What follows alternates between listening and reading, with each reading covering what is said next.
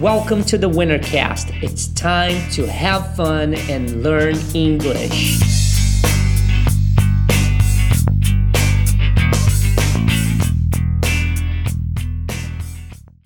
Hello, everybody. How are you doing? Sejam muito bem-vindos ao podcast Desbloqueando o Inglês. Aqui nós discutimos estratégias da sua jornada até a fluência no inglês é claro, para que você possa se comunicar em inglês no mundo real com qualquer pessoa em qualquer situação. Eu sou o teacher Paulo Barros e o tema de hoje do nosso podcast é o seguinte: como perder o medo de falar inglês de uma vez por todas. Se você já escutou algum episódio da série aqui Desbloqueando o Inglês, você sabe que eu não só te ensino como fazer aquilo que a gente está propondo aqui, mas eu também te ensino na prática o que fazer. Então, prepare-se porque você ainda vai praticar muito inglês aqui comigo neste exato episódio. Segura aí que lá no final a gente tem uma aula super legal.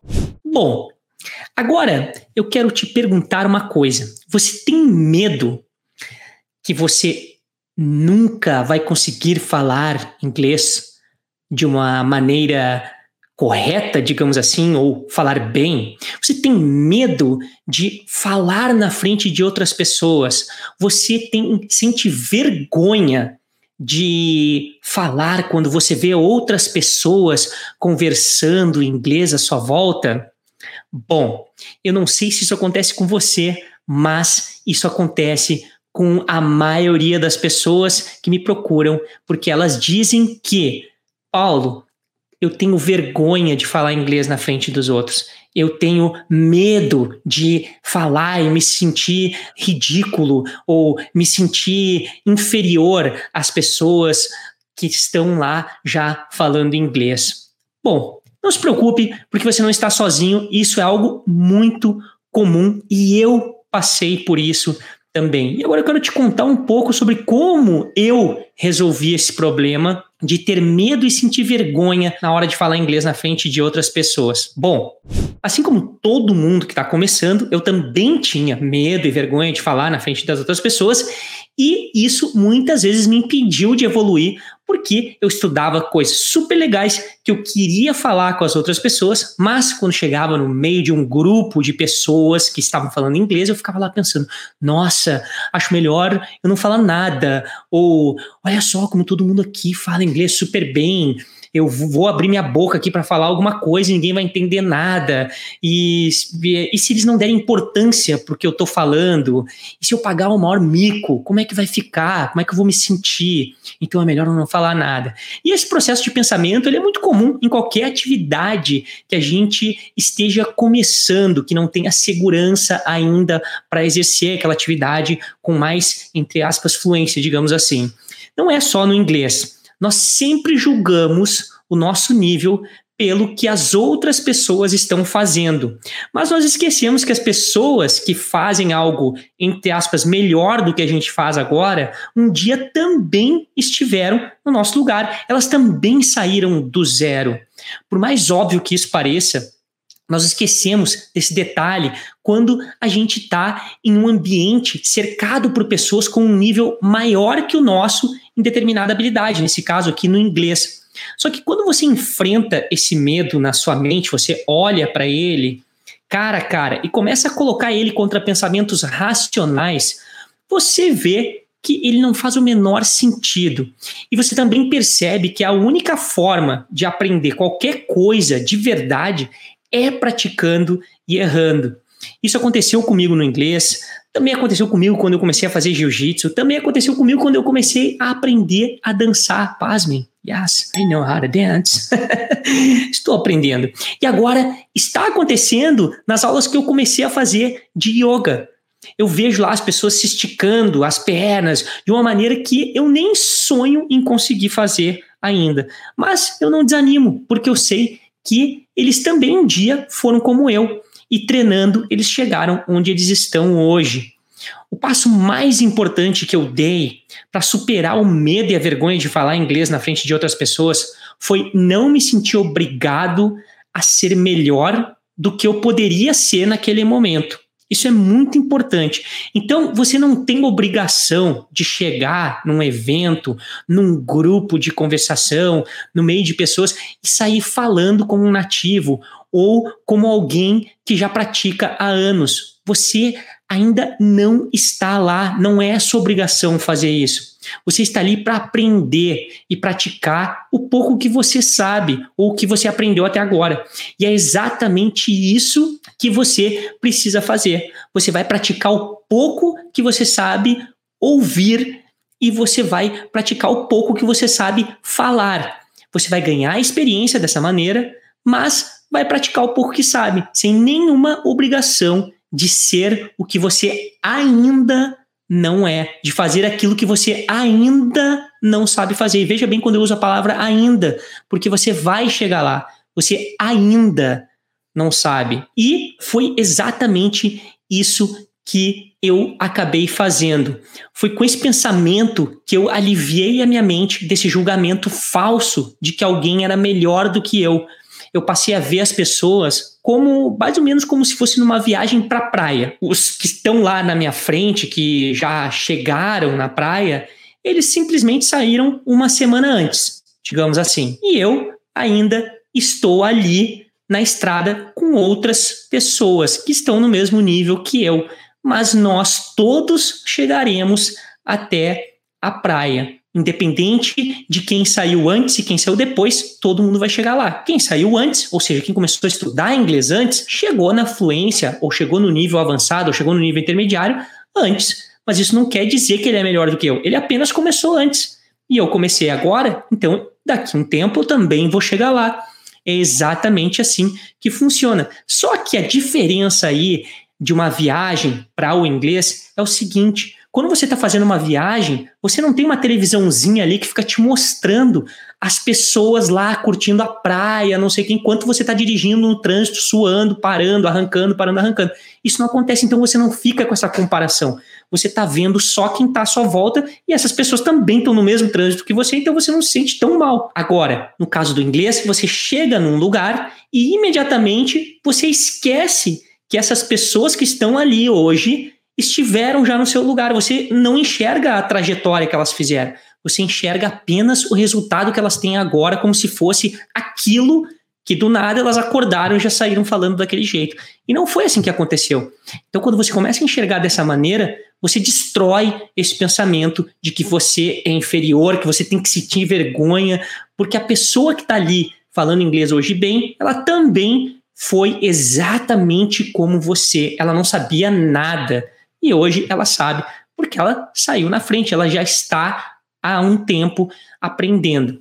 Agora, eu quero te dar algumas dicas práticas de como você vai destruir esse medo e essa vergonha de falar inglês na frente de outras pessoas. Então, a primeira dica para você perder o medo e a vergonha na hora de falar inglês é usar o role play. Em português, isso significa encenação, ou seja, você vai encenar diálogos que você poderia ter com outras pessoas que você encontra aí numa situação comum do dia a dia. Você precisa fazer isso sempre em voz alta. Na prática, você vai pegar um diálogo e repetir ele até que você não precise mais daquele script do diálogo para falar as duas partes do diálogo, tanto a pessoa que pergunta como a pessoa que responde. Isso vai te dar muita segurança na hora de falar com qualquer pessoa em qualquer lugar de verdade. Porque você estará treinado e vai saber fazer parte das duas ocasiões da conversa, ou seja, tanto com a pessoa que pergunta como a pessoa que responde. Agora, número dois, dica número dois, use small goals. O que são small goals? Small goals são metas pequenas.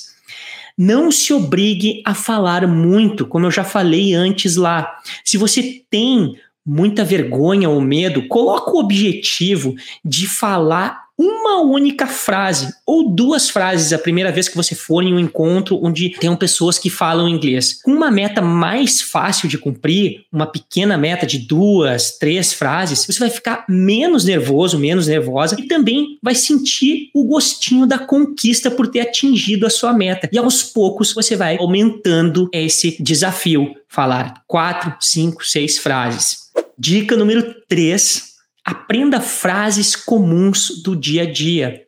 foco na linguagem de alta frequência, que é a linguagem mais comum da conversação. Assim, a probabilidade de você ter o que falar em uma conversa é muito maior. E quando você tem uma munição, entre aspas, para usar na conversação, você acaba ficando menos tenso ou tensa e acaba perdendo o medo com mais facilidade. Dica número 4: escreva um pequeno texto sobre você mesmo em português, falando o que você faz, onde você mora, o que você gosta de fazer como hobby no final de semana, falando um pouco da sua família e etc. Descrevendo a sua casa, talvez o seu carro, as coisas que você tem. Depois passe esse pequeno texto para o inglês.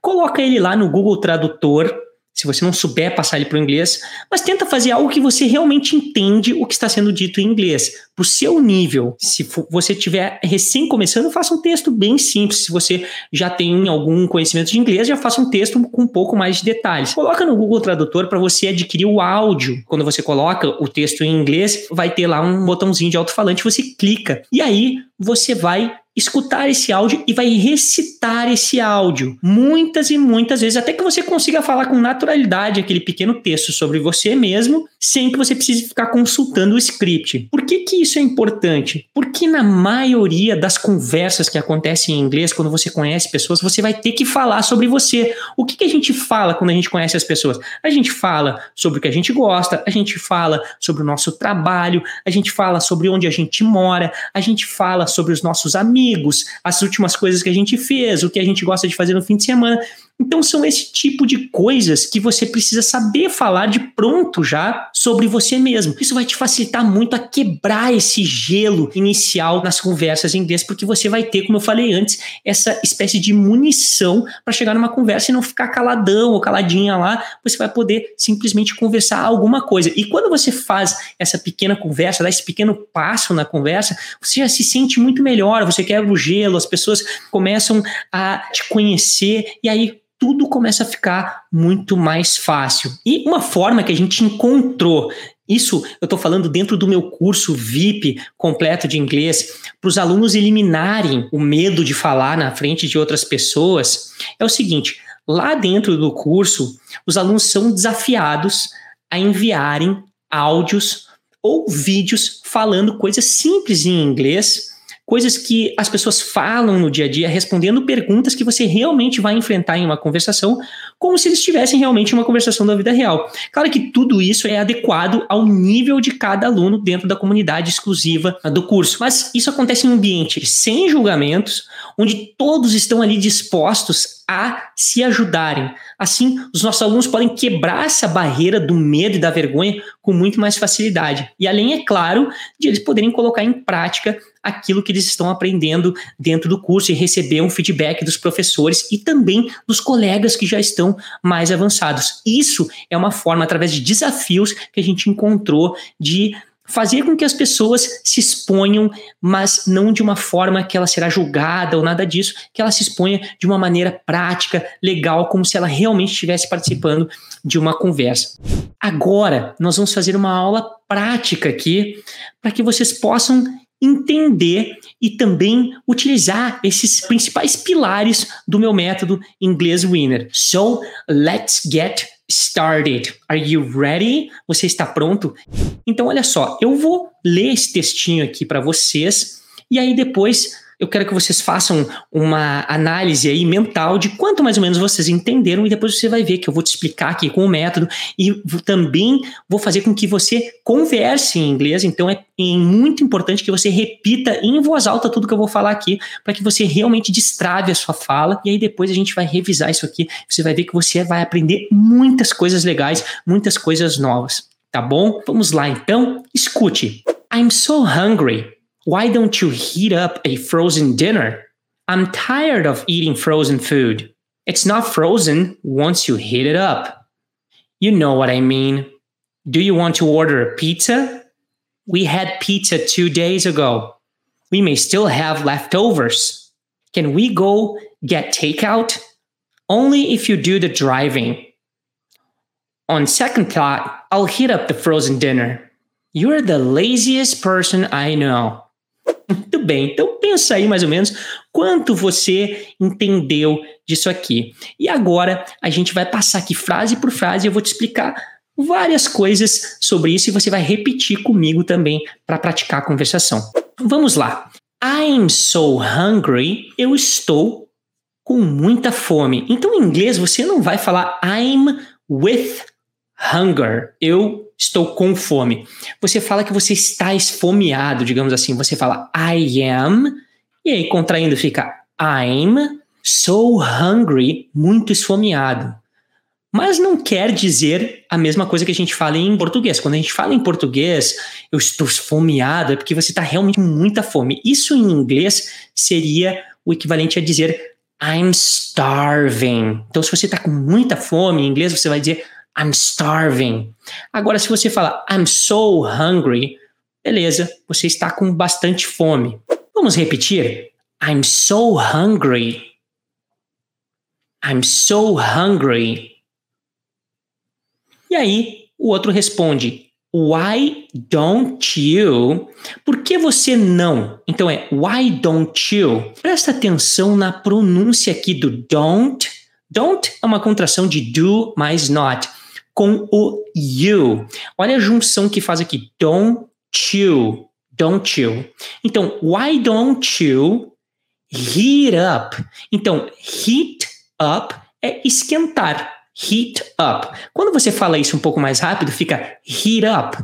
Heat up. A frozen dinner, um jantar congelado. Então, Frozen dinner quer dizer que é aqueles potinhos, uma marmita, digamos assim, congelada. Então é frozen dinner, mas de janta, né? Porque dinner é janta ou jantar. Vamos repetir? Why don't you heat up a frozen dinner?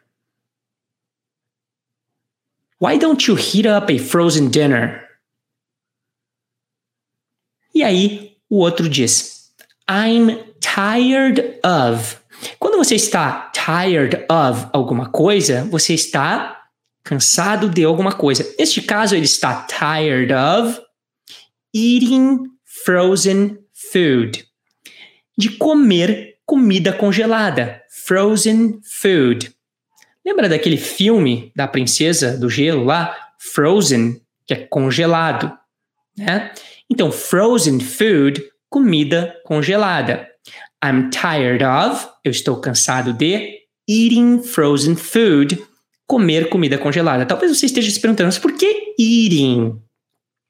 Porque ele está cansado dessa ação de estar comendo comida congelada. Então é basicamente como se dissesse, eu estou cansado de ficar comendo comida congelada, né? Mas se diz I'm tired of, eu estou cansado de comendo comida congelada. Depois de uma preposição, os verbos em inglês sempre ficam no ing, por isso eating. Vamos repetir? I'm tired of eating frozen food. I'm tired of eating frozen food. E aí, o B, engraçadinho, fala o seguinte: It's not frozen once you heat it up. Então, não é congelada, it's not frozen once, uma vez que, once you heat it up. Então, heat it up, uma vez que você esquenta ela. Lembra do heat up? Esquentar. Então, heat it up, esquenta ela up, digamos assim. Mas é esquentá-la, né? Então, it's not frozen, não é congelada, once, uma vez que you heat it up. Vamos repetir?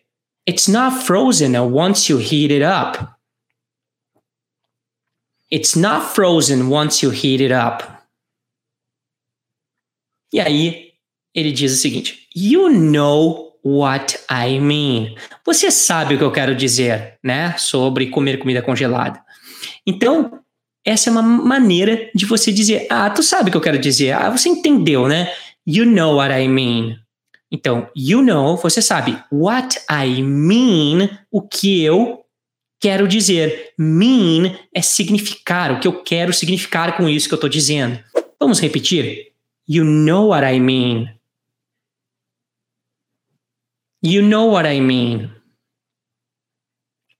Isso também, essa mesma frase, pode ser utilizada quando você está no meio de uma conversa e fala: Sabe o que eu quero dizer? Tu entende o que eu quero dizer? You know what I mean? You know what I mean? E aí, o outro diz o seguinte: Do you want? Você quer? Do you want to order a pizza? Pedir uma pizza. Então, fazer um pedido em inglês, fazer um pedido de alguma coisa numa loja, você liga e faz um pedido é to order. To order. Então, to order a pizza, fazer o pedido de uma pizza, ou seja, pedir uma pizza. Vamos repetir? Do you want to order a pizza? Do you want to order a pizza? E aí ele responde: We had pizza two days ago. Nós tivemos pizza dois dias atrás, ou seja, nós comemos pizza. Lembrando que em inglês, comida, bebida, você pode utilizar o verbo have quando você quer dizer comer. Então, have breakfast, comer café da manhã. Have lunch, comer almoço. Have dinner, comer jantar. Então, have a pizza é comer uma pizza, ter uma pizza como comida. Então, aqui nesse caso, ele falou: nós tivemos pizza. We had. Had é o passado de have. Two days ago, dois dias atrás. Vamos repetir? We had pizza two days ago. We had pizza two days ago. E aí ele diz o seguinte: We may still, nós podemos ainda have leftovers. Nós podemos ainda ter sobras. Então, leftovers são sobras de comida. Então, por exemplo, we may still, nós podemos ainda ter leftovers, ou seja, ter restos da pizza, né? Vamos repetir. We may still have leftovers. We may still have leftovers.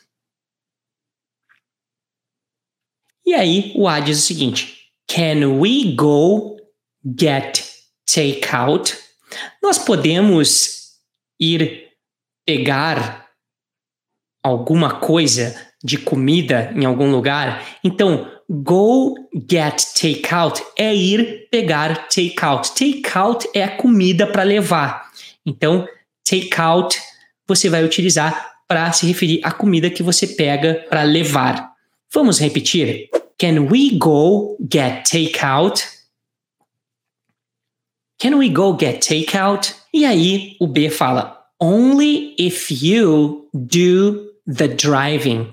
Apenas se você fizer o dirigir, né? Ou seja, apenas se você dirigir. Se você quiser fazer a função de dirigir, a gente vai lá pegar o take out. Only if you do the driving. Repita. Only if you do the driving. E aí o A fala o seguinte: On second thought, pensando bem, ou seja, em um segundo pensamento, on second thought, aqui think, pensar, thought, pensamento ou pensou. Então, on second thought, em um segundo pensamento ou pensando bem, pensando melhor, I'll heat up the frozen dinner. Eu vou esquentar o jantar congelado. Então, I'll heat up é uma contração de I will heat up, que quer dizer eu vou esquentar. The frozen dinner, o jantar congelado. Então, vamos repetir em duas partes essa frase. On second thought.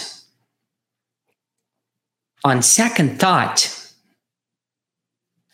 I'll heat up the frozen dinner. I'll heat up the frozen dinner. E aí o B termina dizendo o seguinte: You're, você é, you are, contraído fica you're, you're the laziest person I know. Você é a pessoa mais preguiçosa, a pessoa mais preguiçosa que eu conheço. Então, a pessoa mais preguiçosa em inglês você vai falar the laziest. Lazy, a lazy person é uma pessoa preguiçosa. The laziest person é a pessoa mais preguiçosa de todas. Então, you are the laziest person I know. Repita. You're the laziest person I know. Muito bem. Agora eu vou ler de novo esse diálogo para você e eu quero que você pense aí quanto melhorou, o quanto você entendeu, o quanto você aprendeu de tudo que a gente viu aqui com as explicações e com a prática. Vamos começar. I'm so hungry. Why don't you heat up a frozen dinner? I'm tired of eating frozen food. It's not frozen once you heat it up.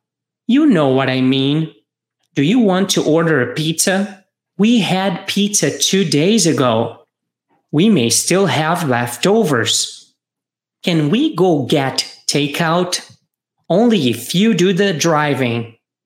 On second thought, I'll heat up the frozen dinner. You're the laziest person I know. E aí, melhorou agora? Você viu o quanto você é capaz de aprender em apenas uma única aula? Agora imagina se você tivesse um método como esse completo nas suas mãos para aprender ainda mais do nível básico ao avançado. Seria muito legal. É ou não é verdade? So, thank you very much for listening to this podcast. Obrigado por escutar esse podcast. Se você tem interesse em aprender com o método Inglês Winner, fique ligado nas nossas redes sociais, arroba Inglês Winner, no Instagram, também no nosso canal do YouTube Inglês Winner, porque é por lá que nós avisamos a nossa audiência sobre a abertura de vagas para o nosso curso completo. Thank you so much for listening and I'll see you in my next class. Bye bye. E aí, gostou dessa aula? Esse é um conteúdo desenvolvido especificamente para pessoas que querem aprender inglês de verdade. Então, se você conhece outras pessoas que querem aprender inglês, compartilhe esse conteúdo com seus amigos, com seus familiares e acesse www.ingleswinner.com para materiais gratuitos. Não esqueça de seguir ingleswinner no Instagram, ingleswinner no Facebook e também no YouTube. Thanks for listening and I'll see you next time.